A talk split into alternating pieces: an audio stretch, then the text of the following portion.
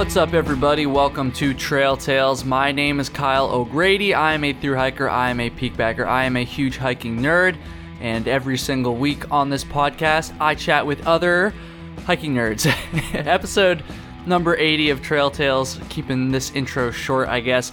Uh, Rebecca Sperry, otherwise known as Socked In Hikes, is on the show. She is attempting to set the woman's FKT for the redlining thing in the White Mountains. If that's confusing to you, if you don't know what that is, first of all, that means you missed a couple previous episodes of Trail Tales because we've talked about this before. But second of all, don't worry because you're going to get to hear all about it right at the beginning of the episode, and you're also going to get to hear all about Socked crazy adventures on the trail, what it takes to put together a crazy project like she's undertaking.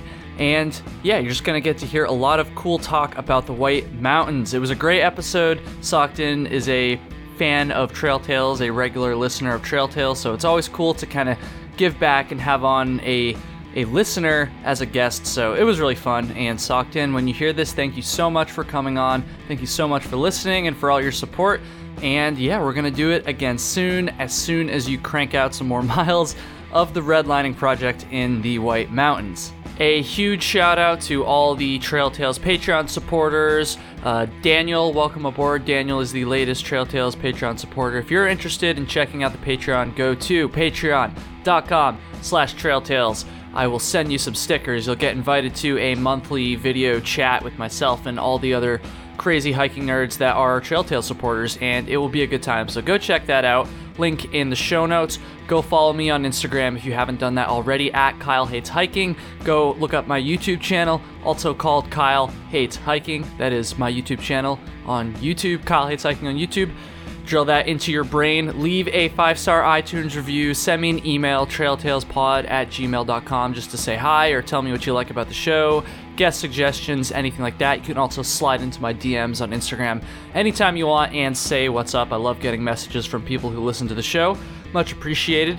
And with that said, the last thing I have to plug is this week's sponsor, and it's a new sponsor, different from last week. This week's sponsor is a company called CS Instant Coffee. Now, I've never really considered myself much of a coffee snob, but I have been searching very subtly for the perfect cup of instant coffee to take with me on the trail. And I gotta be honest, most of the time on my previous hikes, like the Appalachian Trail, for instance, or really any of my backpacking trips, I've always just gone with the cheap Folgers type stuff, right? And at first, I would put like one packet in, and that wasn't enough, so I'd put like two packets in the next time, and it was a little bit better, but still never tasted very good. And what I concluded is that you basically have to just suck it up and deal with a shitty cup of coffee while you're backpacking. And recently, when CS Instant Coffee reached out to me, they sent me a couple samples of their stuff.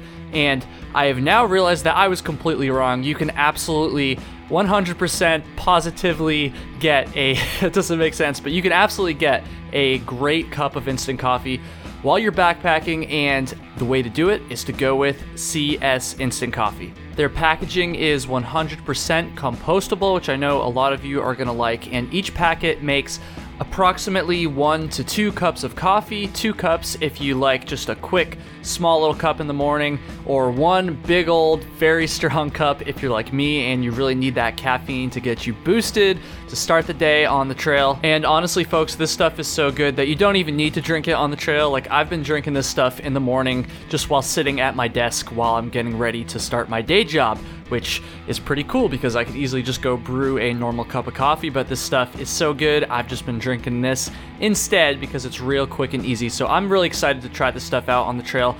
Definitely go check out their website, csinstant.coffee, which is an awesome URL. Or if you want to be a huge, huge help to me. You can actually go to their website through the affiliate link that will be in the show notes so I can get a little bit of that kickback as well if you want to really help out me and help out the show. That would be amazing. So, thank you so much to CS Instant Coffee for supporting Trail Tales here. I'm really excited to work with them some more in the future. Definitely go check them out. With that said, let's get into episode number 80 of Trail Tales, my conversation with Socked in Hikes.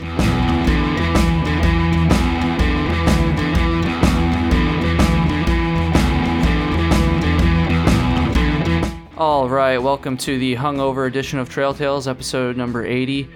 Um, Rebecca Sperry, Socked In Hikes, is on the show today. How's it going? Good. Just good? That's it? Yeah. I'm excited. This is a podcast. You're supposed to elaborate. No, I'm just making fun of you. I'm just being a douche because I'm tired and probably dehydrated. Um, so Socked In is doing some really cool stuff in the whites. She and make sure I get this right, but she is.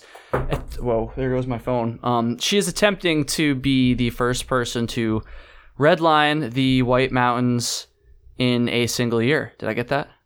Sort of. So Sort of. um, Oh no, Well, first girl. thought I nailed it. Damn. So there was a guy that did it in 2013, um, Matt Hickey, and so I am essentially well. So I'm attempting to do it in a year because I just like to set arbitrary goals for myself, not because it's specifically like needed to set this like FKT or anything. But if I finish it in a year, I'll have set uh, FKT because I'll be the first girl to do it. Um, but Matt did it in 2013. I think he did it 183 days. Um, so yeah, so I'm doing it an entire year because I work full time and now we'll be going to college full time starting in the fall. So it's going to be like Oh, around wow. my, yeah. So, um, I can't do it without working. Like I have to, or I'm in college now. So like I can't, I have to hike on my days off essentially, like when school starts. Gotcha. Gotcha. Um, so yeah, so it's a year because it's a year because I just wanted it to be a year. And if I finish in a year, then I'll set a record. Essentially, um, I think I'll set a record even if I don't do it in a year. If I do it over a year, like it's fine. okay. but- cool. Yeah, Cool, good stuff. Um, how far in are you so far? You like just started, right? Yeah. So originally I started January first, um, but then everything happened with COVID, so I basically had to stop in March, and Right. I had like 19 hikes done. I had to stop, and I was like kind of freaking out because I was really upset about having to stop. Um, and I was 7% done at that point. Um, so I was like, well, I guess that kind of, I'm, I'd be an idiot to like still start from January. So I stopped altogether and then I essentially reset the clock on, I was going to start on June 20th, but I decided to start June 19th because my husband had to get up for work anyway. So he just got me up at 3 a.m. to go hiking. so that's how it ended on that day. That's one way to do it. Yeah. So, Cool. so June 19th. Awesome. Awesome. So yeah, you're only what? Freaking 10 days in, not even. So that's pretty cool. Um why don't you go ahead and just kind of introduce yourself? You know, we're going to talk about the project for a lot of the episode, I'm assuming, but um I'm just curious to hear more about what you've done, what you've hiked, and uh, who Socked In is. I know you've wrote a lot for like the Trek and other blogs and stuff, so Yeah. Uh, okay, so well, I started hiking um, kind of officially in 2015 uh, because I no longer was working summers. I always worked my summers um, up until then. Um, so I was a teacher. So I have my summers off, but I would do school during the summertime. Um, until 2015, I took that summer off, and then I've never worked a summer since because it's so awesome. I don't Um, blame you. Yeah, so 2015, I started hiking. I decided one day I wanted to go hiking, and my husband didn't want to go. So I was like, well, I'm going to go anyways because I just feel like going and I want to go. So I went by myself and I hiked Mount Major, and it was my first time hiking by myself. And it was like super fun and just an amazing experience to be by myself and doing it. I think partially because I'm a girl, it's like different. Um, you don't really typically, I don't know, I think it's different when you're a girl to do s- sort of like those type type of activities by yourself. You have like, I don't know, typically girls don't do those things by themselves. So Not as me- much, certainly, yeah. yeah, so I was like, oh my gosh, this is so cool. So then that was like it. I was hooked. And that summer I hiked, I only hiked like eight or nine times that summer, which is really not that much.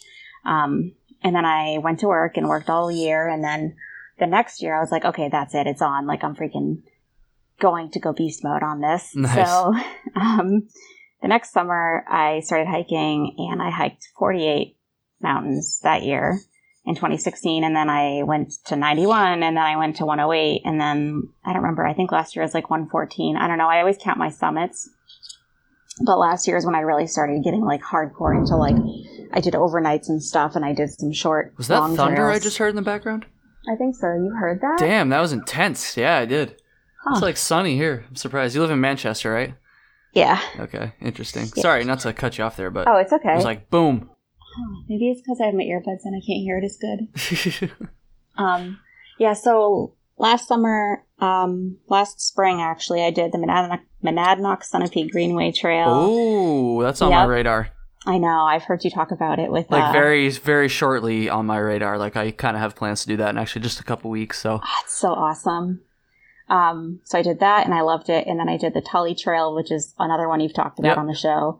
Um, and then I, and I always hike solo. So like I've had a lot of people over the years kind of sort of like want to hike with me. And I don't know, I guess I'm kind of like notoriously a solo hiker at this point.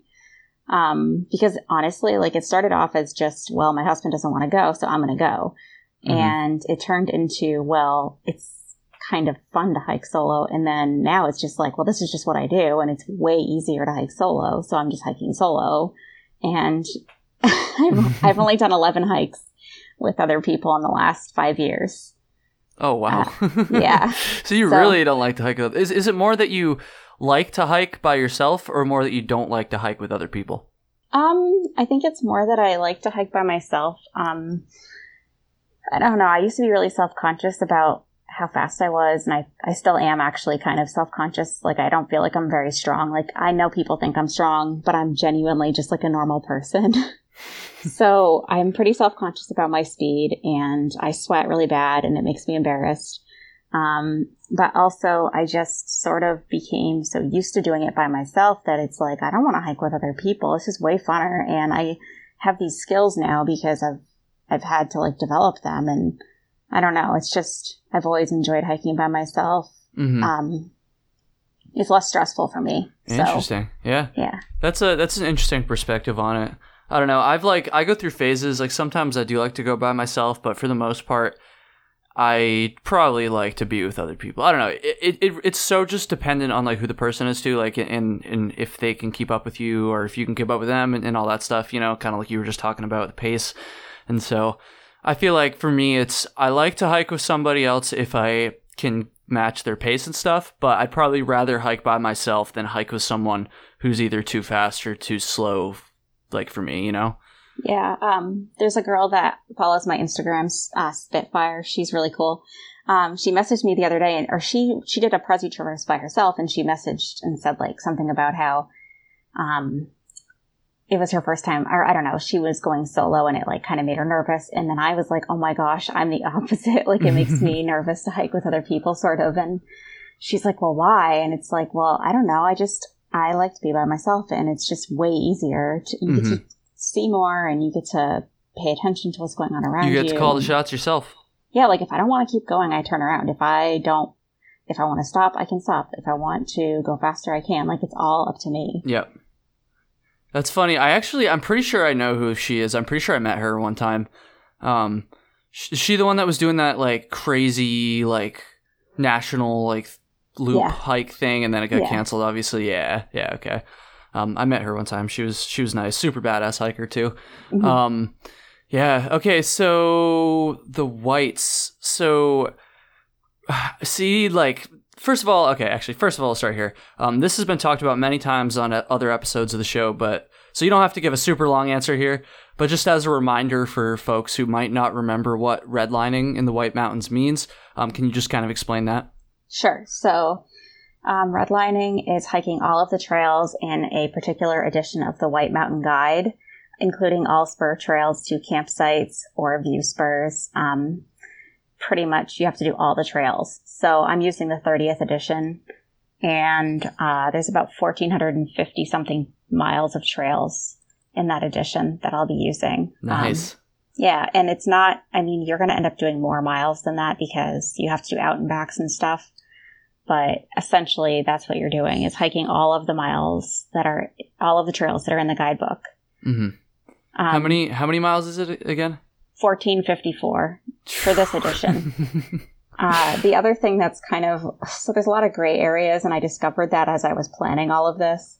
Um, so there are sections at the beginning of the guidebook that summarize each sort of like area of the whites. So Nash Stream Tr- uh, Forest is one in particular. okay. Um, and there are various trails that are described in these sections that are not included in the spreadsheet that is what everyone uses to track all of their mileage. And so it's a little bit weird because it's like, well, do I have to hike those or are those just like bonus miles? Right. Um, so I have a friend who's really into the redlining as well. And so I kind of touched base with her and she touched base with her source and essentially um, determined that you do not have to do those as part of redlining. You just have to do whatever's in the descriptions between um, the different trail. Uh, there's like these boxes in the guidebook that show like this many miles for this trail and Okay. how much elevation. You have to do what is in the descriptions between those. So if there's a, uh, review spur described, you have to do that. Um, but you don't have to do all these other random trails. It's very kind of complicated, more than you would think. hmm And I've spent since last October working on all of this. So, I was gonna say like there's got to be. I'm pretty sure I talked to Mike. Uh, oh God, what's his Cherim. Yes, I'm gonna say that again. Cher- it's Cherim, right? Yeah. Okay, that didn't happen. Um, I'm, I'm pretty sure I talked to Mike Cherim about this on our episode, but yeah, he was talking about. I think it was him. Was was talking about just all the planning and stuff, and that's one thing I got to ask about, right? Like, I, I got to hear you go into more detail on that, honestly, because I'm a logistics guy. I like looking at maps and planning things out and stuff. And so, yeah, what where do you even start with the logistics to to plan out this? How how actually scratch that question. Um, how far out in advance do you plan these hikes? You know? Well, I started last October and I made a binder that's three inches thick. And basically it's, it's kind of like a first edition because it doesn't exist. So there's a lot of trails that are not in the White Mountain Guide maps that you have to find the maps of the trails or you have to like ask your friends if they have GPS tracks of these Mm. various trails. Um, so I started last year and I was like, okay, well, I need to try and like wrap my head around this because it's insane. There's 12 different tabs, there's 12 different sections that you have to look at. Um, basically, what I did is I took pictures of each section of the various maps and then I did day hikes out of, like, I planned out day hikes. And it's kind of overwhelming. Like, for example, if you look at the northern presidentials, it's a hot mess and it's like the worst thing. You don't want to start with that section because it's such a nightmare. So Yeah. I basically was like, I can't even deal with that right now. But like, you basically just take the map and you look at it and you say, and you, I highlighted different routes and planned it out and like made day hikes out of all of the trails in the White Mountains. Have you? I know you've talked about this a little bit on your Instagram story, so I kind of know the answer to this already. But just for everybody listening, um, how much of it are you going to do in day hikes versus like overnight trips with all your backpacking gear and multiple days, shit like that? Um, so I have everything as day hikes except I have one in in um, the Dry River Wilderness. I have to do an overnight. I actually want to do an overnight. Uh, I've done it before. It's like um, up Davis Path, over Isolation, down West Isolation Trail, and then out Dry River Trail. It's Okay. a really nice loop. I've done it, and then I'm doing Grafton Loop Trail as an overnight because it's just easy. Cause Oh, honestly, the Grafton Loop Trail's in there too. I feel like Yeah, did, just did I say this side. with Mike too? I feel like I'm having deja vu. I, I don't fucking know, don't but uh, I guess yeah, it's a, it's in the the national forest. So only the west side, not the east side. oh, okay, interesting. So I'm doing the west side as an overnight because that trail, so I did that trail last year actually as an overnight and there's basically no way to get to the campsite you have to get to without going into, I don't know if you know that trail, but it's, it's like a one way in, I, one I way did out. it a couple years ago. Yeah. So yeah, it's like, okay, well, I have to go in, so I may as well just do it as an overnight. And then I think I have one other overnight planned. I don't rem- oh yeah, I was going to do the Moosilauke section as an overnight or Okay. a couple of nights. Is there But- like a strategic advantage to doing more or less overnight versus just day hikes? Um, it makes sense to do them as day hikes. I mean, okay, let me put it this way. So, like, the first three days I slept in my car at trailheads because I was in northern New Hampshire and I'm not driving three and a half hours home every day. Yeah. Um, so they're day hikes. Because, okay, like the first day I did five hikes. I had to drive to different trailheads. So between different trailheads, it's like, you know, an hour drive or a half hour drive. I just drove to the trailhead, hiked, drove to the next trailhead, hiked for five different hikes that Mhm. day. And then, yeah, it was like wicked hot too. It was insane. Yeah. Oh, yeah. I was I was following your story a little bit. Yeah, and the stupid heat wave we had. I was like gonna die. yeah, I I was gonna die, and I wasn't even really hiking that much. Um, yeah, that shit was crazy. I, I but don't like basically it's like you have to do them i mean okay you could backpack it but it's to be easier to do it as a day hike and because you're doing out and backs and you're doing loops and you're doing like yeah, that's true. I guess. trail like three like seriously 0.3 miles of a trail like tomorrow's hike is going to be starting a nightmare for me because i have three days in a row of this area that is just like i don't know whose idea it was to design this section it's like i, I just can't even handle it because it's so many of these th- 0.3 mile trails that are like boxed around each other and i have to do out and backs on all of them Why why are you doing this? Let me ask you that. That's probably the big question here. Um, I love the whites. A lot of people love hiking in the whites, but not many people would commit themselves to a project like this. Um, yeah, can you just talk about your motivation behind this whole thing?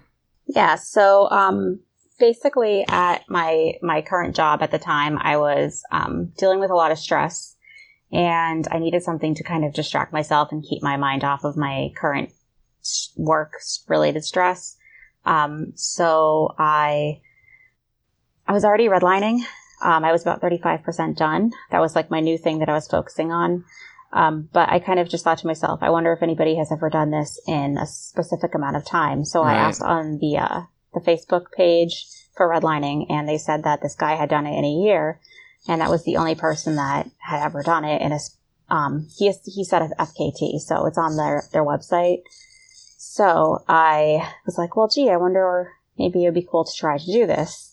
And I wonder if I could even like wrap my head around doing this. And then I just sort of, sort of got like obsessive over it and spent months making all of these maps and spreadsheets and doctoring up the spreadsheet so that I have it broken into day hikes. Um, so that took months. So I basically worked on that from October until December. And then I was planning on starting on January 1st, which I did, and then I had to stop. Oh, And then when I restarted, I, or before I restarted, like this past April, because I was kind of like, okay, what do I do now? I can't redline. Um, I decided to become even more obsessive and I took the spreadsheets that I had made.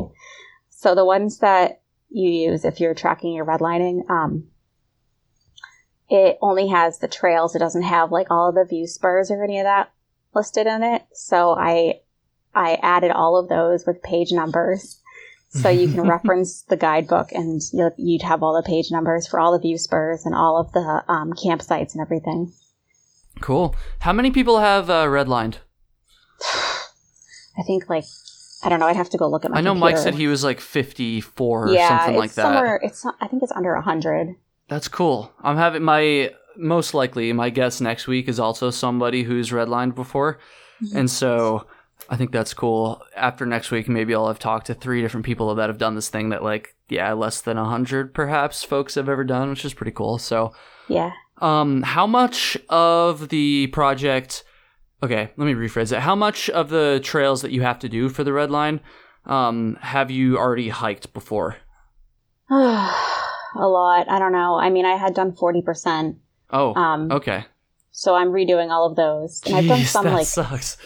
It does, but I love them. Like, okay, Yeah, when I was true, waiting, like I was waiting to start redlining, I was like putting it off, putting it off, and I literally was out doing loops that I was gonna have to redo in like a month because I love them. Like that's what I love to do. right, right. So, like yesterday, okay, so Thursday I hiked down a trail and then re-hiked up it Friday Why? because I had to because I had to get the stretch of trail between the the two out like I had to hike up Bunnell Notch Trail. You just had to hit- do it. Well, no, because I had to hit Kilkenny Ridge, and the only way to get to it is up Bunnell Notch or up Unknown Pond, which I had already done both of those trails. Oh, Unknown Pond's pretty cool. I went there last at the end of last year. Um, yeah, See, that's what I like about the red line. People know this. I say this fucking every episode. I talk about the whites, but like, there's just so much there beyond Franconia and the presidentials and stuff. And so, yeah, if I think if I lived in the whites, I could see myself. I feel like I've also said this before, but I feel like I could see myself redlining if I like lived right there. But you don't exactly live like right there. You you live like close, but you don't live like you know in North Conway, obviously. So um, that's gonna be tough. I'd like to hear how you're balancing, or have you elaborate on how you're balancing. You know the the commute and not living there with doing so many freaking miles. yeah. So Well, so during when I first started originally, um, it was during when I was working. So I would hike on the weekends, um, or on like we have February break, April break. So I went. Well, actually, April break we were not at school anymore, but um, February break, um, I went up and I hiked on those days off. Um, but now what I'm doing, so it's eight. I've done eight days out of the last ten days I've hiked. Um, the first three days I stayed up north and I just slept in my car because it was a three and a half hour drive one way. So I'm like, yeah. You no. didn't just like stay at a campground or something? No, because I was trying to save money. So Oh, I'm like, that's well, fair. That's fair. my husband, he's like, oh, stay in a hotel. And I'm like, I'm not wasting money on a hotel. That is such a waste. like, if That's I'm so gonna, funny. Yeah, if you're gonna go get sweaty in the woods and shit, like, yeah, I guess you don't fucking need a hotel. Sleeping in the car can be rough, though. I'm pretty sure it's also like not allowed technically, but oh, oh well. well, I guess, oops. I won't tell on you. yeah, Um, so I slept in my car the first three days, and every day since then, I've driven up and driven home. So, like, I'm in the most northern So part you- of New Hampshire you drive like every single, like most of the Yes. days. Damn, that's crazy. every day. It's five five hours a day. It's been on top of hiking. Have you thought about like I don't know, like trying to come up for longer stretches? Like, because I feel like that's, and I'm, again, I'm, I'm not trying to doubt you here eh, or anything like that, but I just feel like that'd be tough to. Like you're gonna run out of Trail Tales episodes to listen to pretty soon if I you're doing know. all that driving. I'm actually hoarding them. I, I use them only on the trail. I don't listen to them in my car. oh, really? Yeah, because it's like I have friends now. If You I'm listen to people- hiking podcasts while you're hiking? That's the only time I listen to podcasts is when I'm hiking. See, that's fair. Like I like to listen to podcasts when I'm hiking too, but listen to a hiking podcast, especially by me while you're hiking, I feel like that. Like on the AT, like I never listened to. I listened to the the Joe Rogan episode where he talked to one of the guys that did the AT back in like 2017 or some shit. But that was like the only hiking podcast I listened to on the AT. So I actually I, I don't like listening to things. Like I won't do audiobooks. I won't watch YouTube. I don't do YouTube. Um, I like to read. So I listen to podcasts while I'm hiking because it's kind of like it keeps my attention and if I'm if if I'm like stressed out, it helps me calm down sort of because I'm by myself. Like I don't have someone to count on to be like, hey, like this really sketchy part of trail is okay. We're not going to die. So I have to like calm myself down. Mhm. So I have techniques that I use and I love listening to podcasts when I'm trying to kind of like bring myself back to earth sort of mentally or just because it makes me feel like I have these people who are kind of going through the experience with me. Um, so it's funny because I'll have, for example, when I hiked um, Katahdin, I did um, Baxter and Hamlin for my New England 67 finish. And I was listening to a podcast that's, um, this was years ago, so it was before your podcast. Uh, I was listening to Backpacker Radio, and it was the episode with Furball, and I'll always remember going up Katahdin and going up Baxter, listening to that particular podcast because that's what I was doing when I was hiking it. So it's almost like you tie these uh, memories to these podcasts, sort of. Mhm. Um, I don't know. So and I have interesting. spec- I have certain ones I'll listen to over and over because they make me laugh. So, um, I've listened to a couple um, from Backpacker Radio where Free Outside is on. He's hilarious, and I will listen to it, and it's just I will literally be like by myself in the woods laughing, and people probably think I'm crazy if they come across me because I have like my earbuds in and I'm not paying attention to like other people. I'm just sitting there like laughing. Um, but yeah, I like listening to podcasts when I'm hiking, and that's it. I won't listen to them any other time. what do you listen to? Do you just listen to music in the car? Then I feel like podcasts are meant for the car. I don't know. No, I only listen. I listen to music while I'm hiking too, or in the car. But I don't listen to podcasts ever, like ever in life. Besides, I never even started listening to podcasts until I started hiking. Damn. That's Yeah. funny. That's funny. Back when like back when the show was much newer, I used to do like the thing where at the end of the episode I would be like enjoy the rest of your drive or your lawn mowing or your hike or all this stuff. Um, I know. I always hear that, and I say to myself, "Haha, I'm hiking." and it like never even occurred to me that people might listen to this while they're actually freaking hiking, which is crazy. Um, but enough about my stupid podcast. Let's talk some more about the whites. Oh my god, there's just so much stuff here. I guess one of the things that fascinates me with the redlining project is just how this this tiny little spur trails you have to hit. Like that just seems so tedious and annoying, honestly. Um, what is an example of like one really annoying spur trail where you have to do like a stupid amount of effort just to get a tiny little section of trail? Um, well, I guess I would say, um, Rattlesnake uh, Mountain has like 50 billion trails on it, and you have to keep going up and down and out and back all of these stupid trails, like 0.3 miles worth of trails to hit them all. Um, the most recent one I did that it wasn't really stupid, but everybody seems to be wondering about this because I just did it. Is um, the Cabot Spring Trail? So oh, I think Mike might have mentioned this one again. He did. Remember. He actually had to hike it. The, he hiked. Um, he said he hiked Mount Cabot three times just to get the spur trail to the spring. So I, um, I knew I needed to pay attention because I knew about this and whatever. And so I hiked and I got to it and I went down. It's basically become like a bushwhack. At first, it's not for like the first couple of um, feet and then it turns into one. Okay. It wasn't really annoying. It was more like kind of just stood out in my mind because I knew it was a big deal that a lot of people miss it. So then all these people were messaging me, asking me about where it is and how did I find it? Was it a, a mess? and so that was one. Um, oh, there was one other one I was just going to say that. I think the one Mike mentioned was the Guyot Trail, the shelter. Oh yeah, that one's spur. annoying too. Yeah, because that's is, way is up I, there. Yeah, so you have to do Guyot shelter. You have to drop a couple hundred feet elevation just to get to the stupid shelter. Well, the first time I did the bonds, um, I had to get water. So I had to drop a couple hundred feet to get water and I was already wicked dehydrated and I was like, this is not cool at all. I have to climb back up that and I was like dying. Um, but I've done a lot of, so like, I've done so many of these things just for fun that I can't really think of any that are obnoxious yet, but I also just started. yeah, I was going to say, like, maybe wait. maybe that's a yeah. better question for a follow up episode when you're further into this this crazy project. So yeah, yeah. That's... Like tomorrow. Okay, so tomorrow, Tuesday and Wednesday, I'm. I don't even know. Like, I don't even know how to wrap my head around what I'm about to do on Wednesday because it is such a hot mess that I know I am going to be redoing trails over and over all day.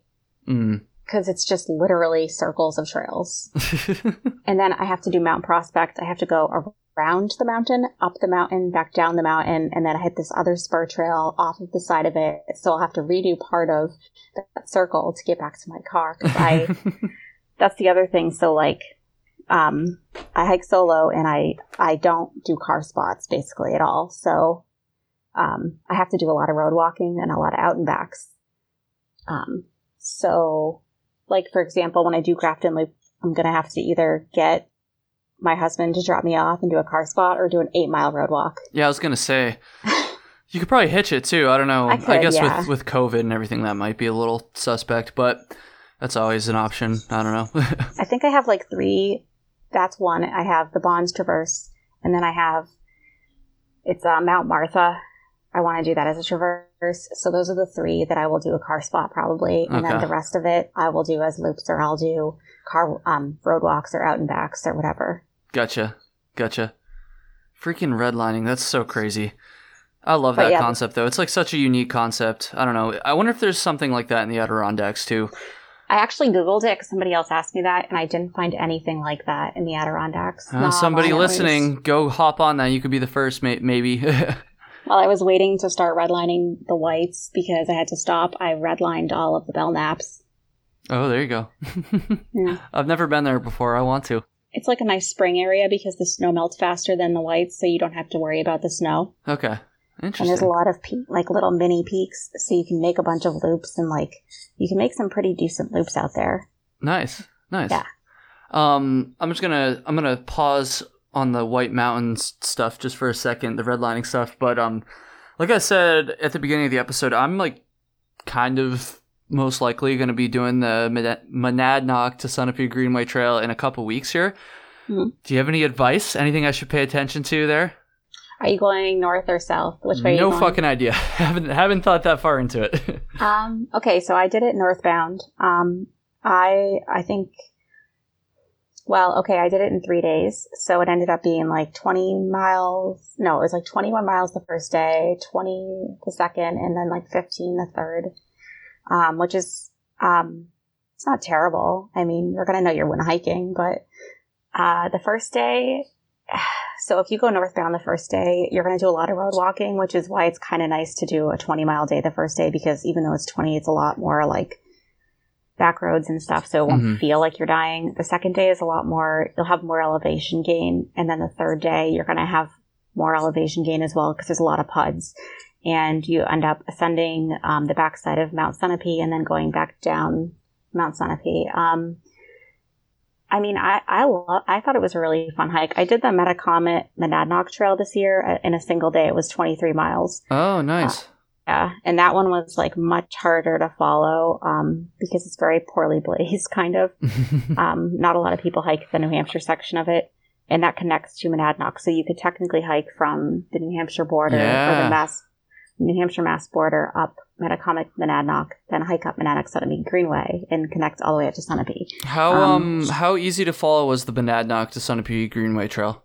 It was pretty easy. Um, I had the map and I had the, the guidebook and stuff, but it's blazed. Uh, I'm trying to think if there was, I don't, I didn't get lost anywhere, so that's good. And I don't use like, I don't use any apps at all.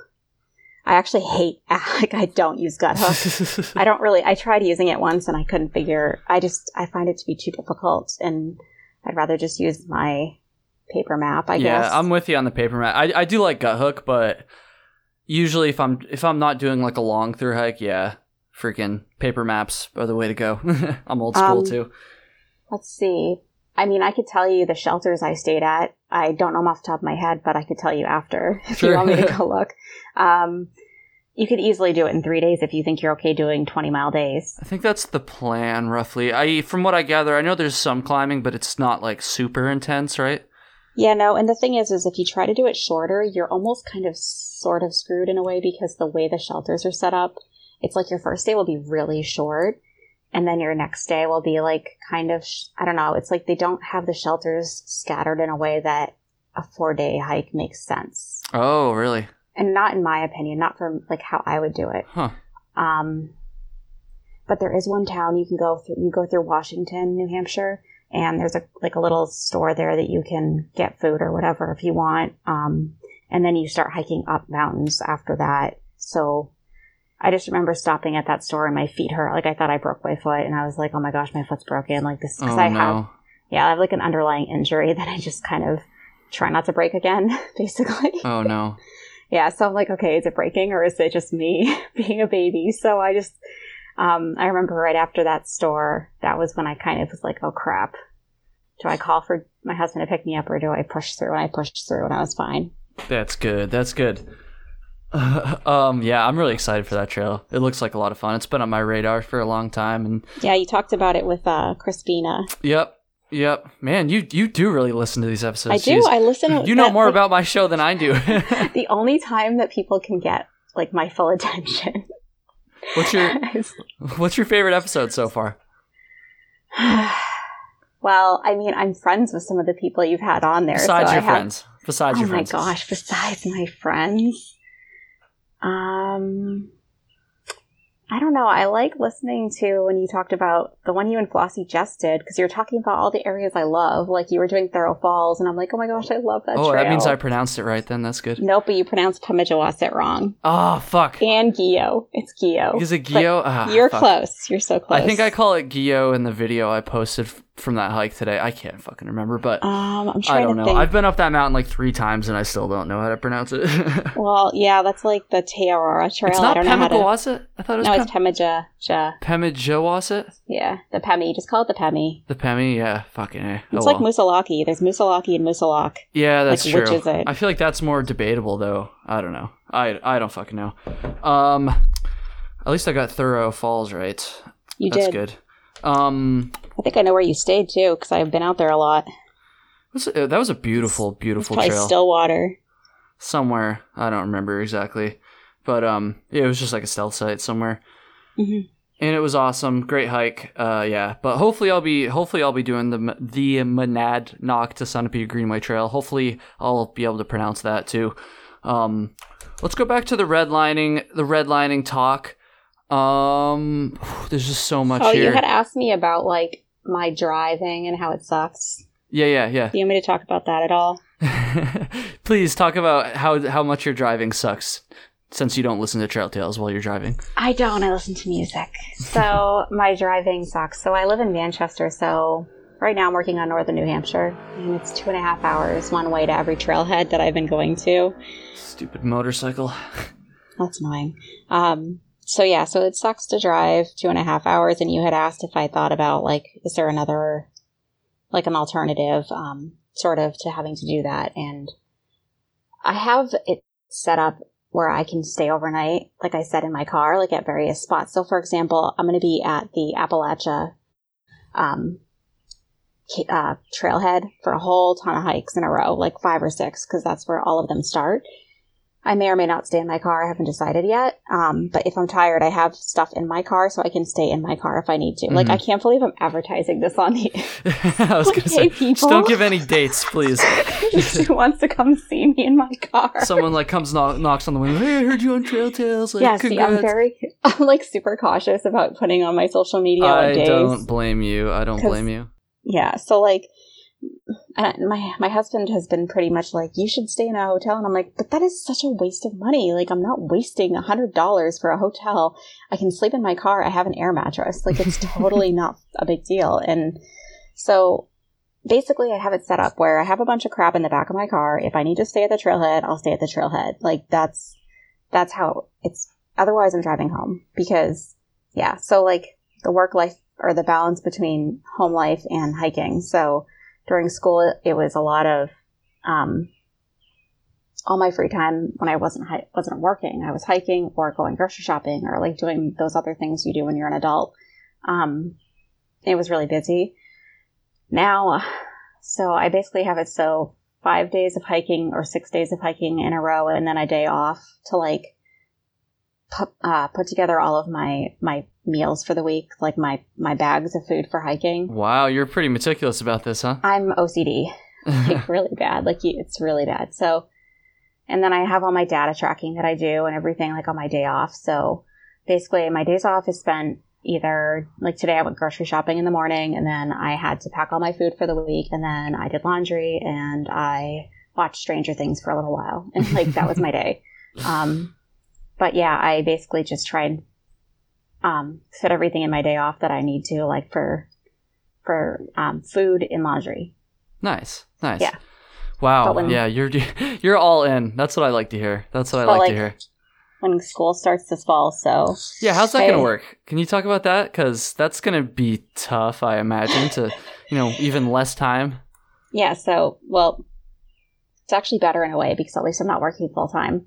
Um, so I'm going to be going to UNH in the fall for another degree. Um, I'm actually going to be working on a doc, um, PhD in composition. Oh, so, cool. yeah. So I have class three days a week. So I'll drive to Durham three days a week from Manchester.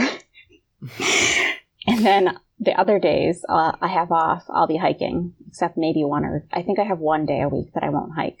But I have to try to do all my schoolwork on my days that I have school because I won't be able to do it when I'm hiking. Ah, uh, okay. So basically, I'm just going to be busy for the next year. I've told everyone, like everyone in my family. I was going to say, and, how does your family feel about it? Um, I think that it's been a little bit tough. Like, if that's too personal, then I apologize. But oh, I'm, no, I'm just always curious. You know, when people take on big projects like this, you know, it's a valid question, even if it's a little bit uncomfortable sometimes. I think that um, one thing I wish was more, um, I don't know, publicized is the word, but like when I was I was planning on hiking a long trail last year, I actually did four four days on the long trail, and it was really tough being away from my husband. Um, for him, more I think more so than me, and I didn't realize how tough it was on him until I came home and I was like, okay, all we have is meat in the fridge because you didn't buy any other food, like when you went grocery shopping. Mm-hmm. so like he was like mentally, oh jeez, he was really struggling, and so I wish that it was a little bit more. Um, I don't know, you read a lot of posts on the trek and stuff, and it's like everybody talks about how their spouse is so encouraging and so supportive. And I do think that's the case, but I also don't think it's always the case that they're thrilled with the idea that right. their partner is leaving for six months. Which which is totally reasonable too. You yeah. know, it's not a knock on the spouse at all. No, like I would I would have a hard time if he did that. I'd be like, well, what the heck? Like, can I go? Mm-hmm. So, um, what I guess, kind of learning from that experience, then, do you have a plan this time? I know we're, we're getting way fucking in now, Jesus Christ. But uh, Yeah, do you have a plan, or just have you thought about how to kind of, Um, I don't know, remedy that if at all? Well, so he knows I have like this obsession, sort of, and my mom too. So my mom and my husband are like my two big people in my life that I guess. So first of all, there's the whole worrying about me hiking alone because I'm a girl. So there's that piece. Um, he's not really worried as much. He has his off days. Like when I do big days, like when I do a 20 plus mile day, he'll sort of be a little stressed because he's worried. Um, my mom has stopped looking at my GPS until I get home because it stresses her out too much. Oh man. Um, but whatever, like she'll she'll live. Uh, the rest of my family doesn't. I don't really talk about my hiking with everybody because it's like, I don't know. I just I'm not like that. It's not my thing to like advertise to the world, sort of. I guess. yeah. yeah. Um, but for them in particular, so I've been telling him for months about this, and he knows he's known for like months that I want to do this, and he knows it's going to take a lot, and I just keep telling him, and he's you know like yeah yeah I know I know you're going to be gone all the time I know I know like he he he says he gets it, but I think sometimes it it probably bothers him just because I'm not always around all the time. I'm hiking or I'm literally just getting home. It's like five o'clock at night. Um, I think for overnights, that probably stresses him out more, but I'm not doing overnights. So I'll, I'll be like, oh, well, at least I'm not doing this. so That's a good way to put it. I'll be like, oh, at least I'm not doing like the Appalachian Trail. At least I'm not doing this or that. I don't know. I've always been very independent and I've always been very easily, I keep myself busy by myself without needing other people. And that's tough in general, I think, for someone to be married to someone like that. hmm Um, but we've been together for 15 years. So it's been a long time. I mean, this is, he knows this is who I am. And I think you just have to like learn to love your partner however they are, I guess. Yeah. And, um, Even if they're crazily obsessed with hiking. yeah, but see, here's the thing. He has his obsessions. So it's okay because I have mine and he has his. Um, so he's a beekeeper. So he's like really into that. So oh, that's cool. yeah, he's doing that all the time, so it's okay. But yeah, I definitely think um, it's sort of a little weird sometimes. One thing that frustrates me is when I have people will be like, "Well, how come your husband doesn't go with you?" It's like, "Well, why does he have to? Just because I'm a girl? Like, do, does he have to be engaged in what I'm doing? Like that annoys me." Or I have people on trails say to me like, "Be safe," or um, they act concerned just because I'm a girl. And it's like, if I was a guy, you wouldn't say that. It's only because I'm a girl you're saying it. And that frustrates me too, because it's like, I'm probably more capable than some of the other people out there. I've done like thousands of miles by myself. Mm-hmm. I don't know. That's that whole sex thing that comes into it. Yeah, yeah. I don't know either. Um, obviously, I see it from a little different perspective. I'm also not fucking married either, so I can go do whatever I want. yeah, I think the whole couple thing is really tough. Um, I think maybe it's easier because we've been, like I said, we've been together for 15 years. Like that's a long time.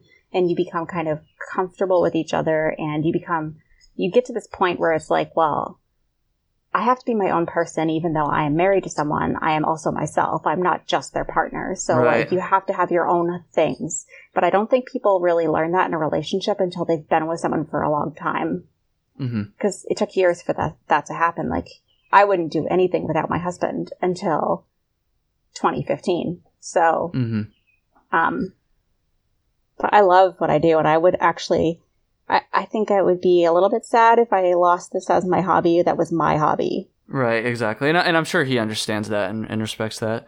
Yeah. Um, what do you think the hardest? This is a very general question, so feel free to take this in any direction. But what do you think the hardest part about pulling off the the red line is going to be? Winter.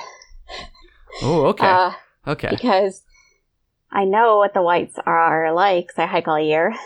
And I know that every year is different. I know it can be snowing in September. So I know my wa- my weather window is very short. hmm Um, and I've planned my hikes according to that. Like that's the number one thing that impacted what I'm doing this summer is what I know I have to do this summer because are the roads going to be closed or um, is there going to be snow on the trail or like all of those factors kind of played into what I'm doing this summer versus um, what I'm putting off to the winter. Um, also water levels. So because the spring can be really wet, obviously. I'm not going to want to hike trails that have a lot of water crossings in the springtime because I might not be able to cross them. Right. I would say like weather is probably the biggest factor. Yeah. Yeah. Well, I mean, I guess maybe in hindsight that's kind of a dumb question because obviously that's that's got to play such a role in the whites and everything. So I mean, Um, it's not really though because like people don't think of those things. I think they think, "Oh, a year, good grief, that's like a ton of time." It's like, yeah, but there's snow on top of the white. Like there's still snow up there right now. yeah, So- it's not a dumb question. I don't think. that's good. Well, I appreciate that compliment. My question. um, what was I gonna say? I guess when I was asking that question, I was thinking more in terms of like logistics. Honestly, just like figuring everything out and finding the time. Certainly. But um, it, I think in a way it's it's pretty telling in in a good way that you maybe don't think that's going to be as much of a challenge as the weather because you're like I'm gonna fucking do it. Like it's it's gonna be shit that's completely out of my control. That's that's gonna be you know the biggest challenge, which I think is good. I think that uh, reflects well on your your attitude towards this whole project, and of course your your chance of of being successful. So I've spent so long planning it and like fine tuning it, and I have dates for everything. So, um, I think I've planned it to the point where it's here comes like that stupid motorcycle again. awesome. Shut up. Do you have an air conditioner in your in your bedroom yet? No, I don't. E- Even if I did, I wouldn't be able to turn it on right now because of the because of the microphone and trying to get you know maybe I should and s- I, pro- I should probably shut my window too so the stupid mo- motorcycle doesn't get picked up. But I can't do it. Um, I'm sweating balls over here. yeah, it's hot. I'm yeah. Um, but yeah, I think I've planned it to the point where it's planned out. Like I can't. I have it planned. you can't um, plan anymore. no, it's it's already all planned. The only thing I'm concerned about more than anything is the physical piece. So I'm very good at planning and I'm very good at laying out all of the frameworks, but to physically be able to do it is what I'm worried about because Mhm. I'm not jacked. Like I'm a normal person. I don't trail run or do any of these crazy things. Like I just hike 2 miles an hour. So I think Mhm. my biggest concern is I look at especially the northern presidentials and I look at what I'm going to have to do in a couple of weeks because it's happening in a couple of weeks where I'm going to be spending seven days, I think, in a row or 10 days in a row doing just northern presidential trails. And I, I just have to keep telling myself that I just have to go. I just have to continue going forward, even if it's at a half a mile an hour pace. Like, as long as I'm making That's all you gotta do, yeah. because it's very daunting and it's very overwhelming, especially because I'm not physically like some of these people out there that are running trails like crazy style. So, mm-hmm. Yeah, I mean, I'm That's the thing though, because like Phillips talked about this too. Like when when he talks about his single year grid, he's like people will ask him how he did it like so fast and assume that he was like running and doing all this stuff, and it's like no, he's you know sure some of it was was fast paced, but most of it was just a pretty uh you know pretty standard pace, pretty standard hiking pace, just for a long time. yeah. And the other thing that I am a little concerned about is I'm kind of afraid of heights.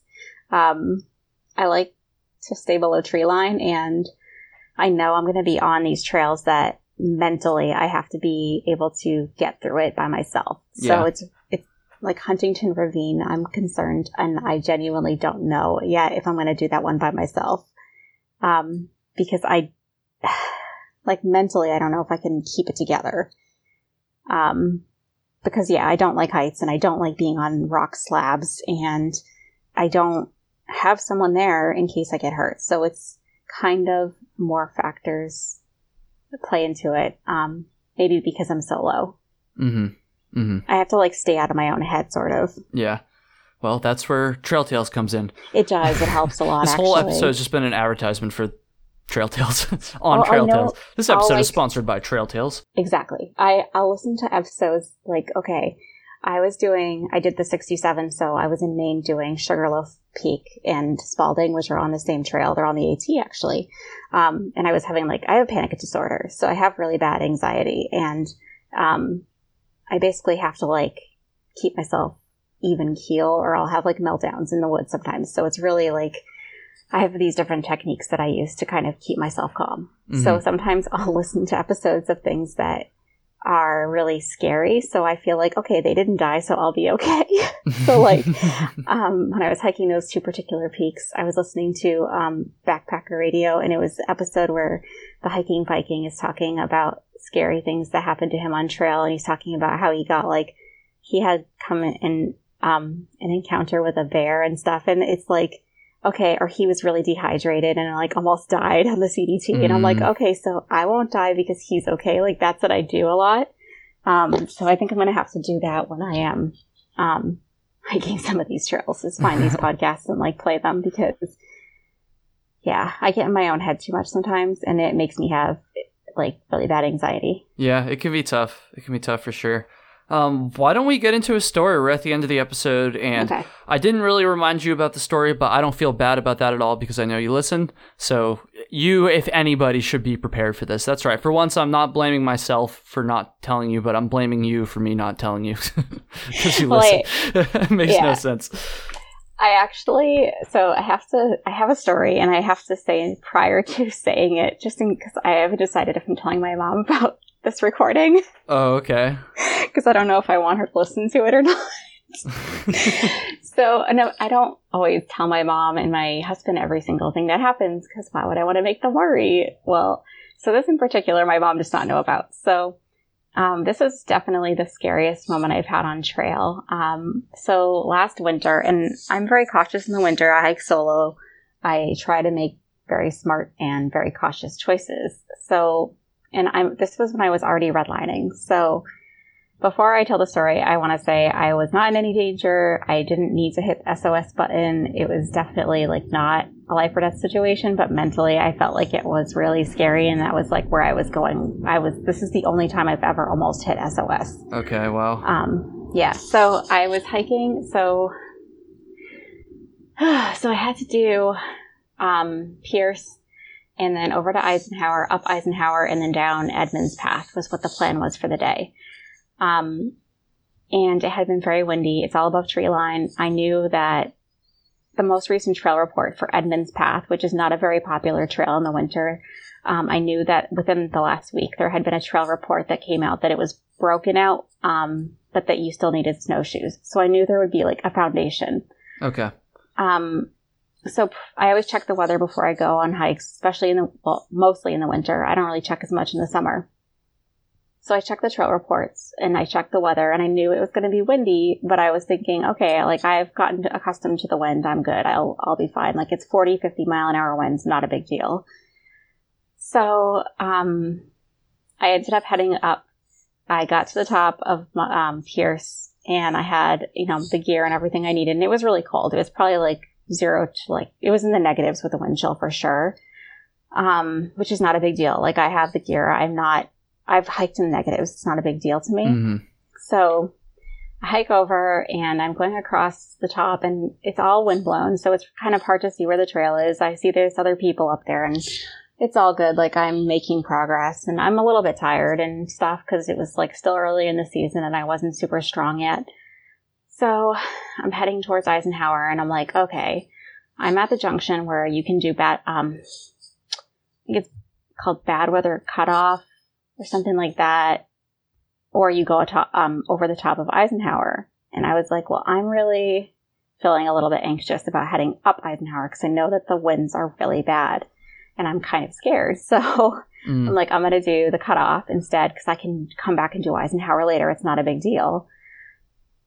So I start heading towards the cutoff and I get around the cone of Eisenhower and it's like you're kind of heading down into, like I know what the trail looks like in the summer. It um, kind of goes down a bit and then it's kind of got like tree, like low lying bushes on, along the edge of it, but it's all wind blown. So it's completely covered and I have no idea where the trail is. So I'm like, okay, this was not a good choice. So I turn around. I have to reascend what I had just climbed down and I get back to the junction and now I'm like really tired and I'm not eating. I'm like not taking care of myself because I'm like, I just want to gibble a tree line at this point, kind yeah, of. This yeah. is where I'm at. So I'm like, well, I can't turn around because I'm redlining. I have to keep going forward, which is something I don't always do. Like, normally I don't push myself that far, especially in winter, because I just don't want to be stupid. But I was like, don't be a big baby, just go. So I kept going. I climbed over Eisenhower. I get to the top, and it's freaking wicked windy, like insane windy. And of course, I'm by myself. Like, there's other people around, but I'm not with anybody.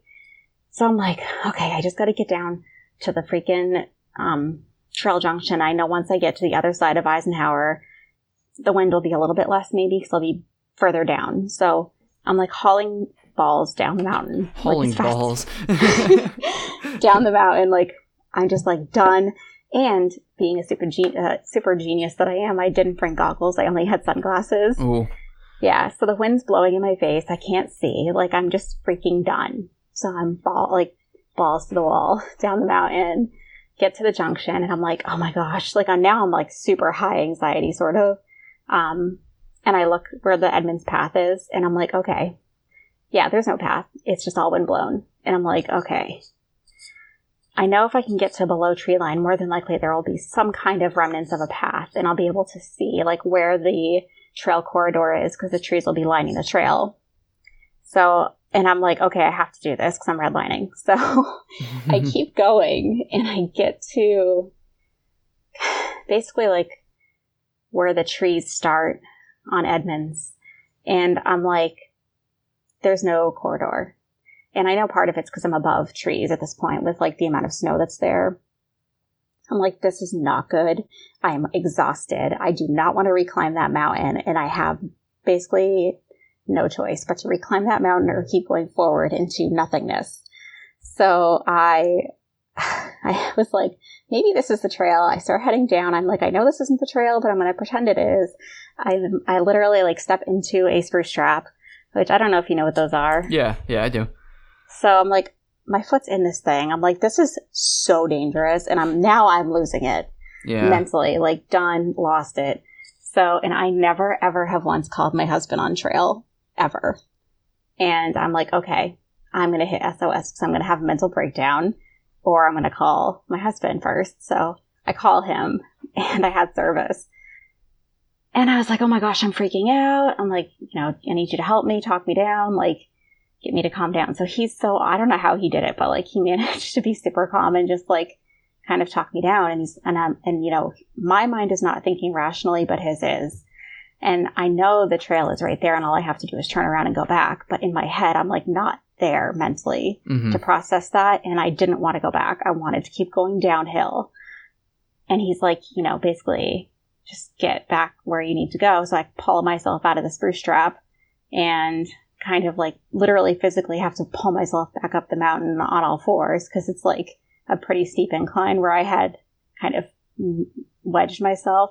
Mhm. So I climb back up, I reascend, or I re go back up to the junction, um, and I end up reascending stupid Eisenhower and going back down the other side. And at that point, I didn't even care. Like I couldn't see. The wind is just blowing the snow into my eyes. I like can't even see the trail or anything. I'm just like done. Just yeah. So it was really scary. Um, But you made it. I I did, and I um I was fine. Like once I got to the back side of Eisenhower, but like holy crap, dude, yeah. that was like you got to be careful up there. You got to be careful up there for sure. I've never been up there in like bad weather, so and it wasn't even like it was bad. And the thing is, is like there's this person that I um there's a few people on Instagram I follow that are like so hardcore, and I actually ran into one of them right near the bottom of the mountain, and he had said. I didn't hike above tree line today because the weather was going to be that windy. And I'm like, holy crap. So if he didn't go up there, Mm. that says a lot. like I probably, yeah, like I probably shouldn't have been up there if he wasn't up there because he's like, I'm glad. I'm glad it was okay. I'm glad you made it okay. Um, yeah, that's the shit's intense. That shit's intense for sure. Be be Yeah. careful out there, everybody. Um, think that's gonna do it. I think that's gonna do it. Do you want to plug your stuff? You should, de- yeah, you should definitely plug your Instagram because you've been posting so much cool stuff on there, and I know there's gonna be people that are gonna want to follow this project just like I do. Um, so yeah, go uh, Sure. plug your shit. Plug your website too. uh, my Instagram is Sockton Hikes. My website is socktonhikes.com. I have Facebook, but I don't really use it. I basically just use it to check trail updates. So like, I probably won't accept random people following me. Neither do I, Um, for that matter. I get I get random Facebook requests now and then too. Yeah. like I only have 68 friends on Facebook. oh wow, really you're use it. exclusive. Jeez. I am very exclusive. But yeah, my Instagram is public, so if you want to follow me, that's basically where Actually, I now that I think about it, I'm pretty sure I denied your friend request on what the Facebook. heck? You sent me a friend request like like a month ago, didn't you? I think I might have. And I like didn't know who you were, and I denied it. And then like a couple days later, I found out about like the redlining thing, and I was like, oh, she'd be a cool guest to have on the show. Fuck, she hates me now though because I fucking declined her Facebook request. Actually, you want to I'll, know? a I'll add you back. I'll add you back right now. I have a funny story for you, kind Okay, of. okay. Okay. So, like when you first started your um, Trail Tales podcast, you messaged me because I was running the Trek's social media pages and asked if I wanted to be a guest because you thought I like ran the Trek or something. It was really Wait, funny. what? Yes, No way. I'm serious. You were like, oh Which my gosh, which page did I message? I don't know, but I used to run all of them. I don't. I feel like I don't remember doing that. Oh, someone who was pretending to Did I ask? Did I ask for like Zach? Like who did I ask for? no, you were like, oh my gosh, it would be really cool to have you as a guest as somebody who um, works for the Trek, sort of like behind the scenes. And I was like, are you sure you know what I do? Because I'm just an intern. Wait, so I messaged you personally, or I messaged No. one of the Trek's pages? I think you messaged me personally. Really? Yeah. I'm looking it up right now. You are? I am. I see. I don't Not on see it. On Facebook. It. was on Instagram. I don't see it on on your socked in account. yeah. Was it Maybe from it my was- Kyle Hates Hiking account or from my? No, it was from Trail Tales. I I don't see it. I think you're lying.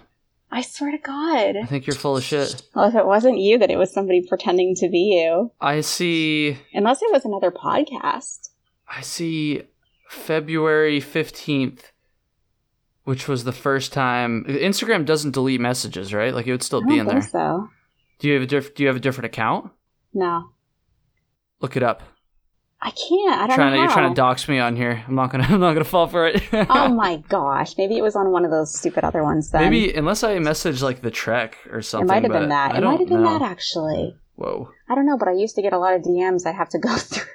you don't have any idea how many DMs they get, and I have to just ignore them. Oh, and wait. I think, did you have a guest on that you had said something about them taking the Trek, taking their picture and putting it? Yeah. Yeah. Okay, so here's the deal because I worked for the Trek, so I can answer that question. This was one of my very first episodes. This was like Okay. number six or something like that. Yes, so I had started at the beginning because I needed to just go back. Um, so the reason why that girl's picture got pulled is because if you hashtag anything the trek or whatever any of their hashtags are, you're giving them permission to use that picture.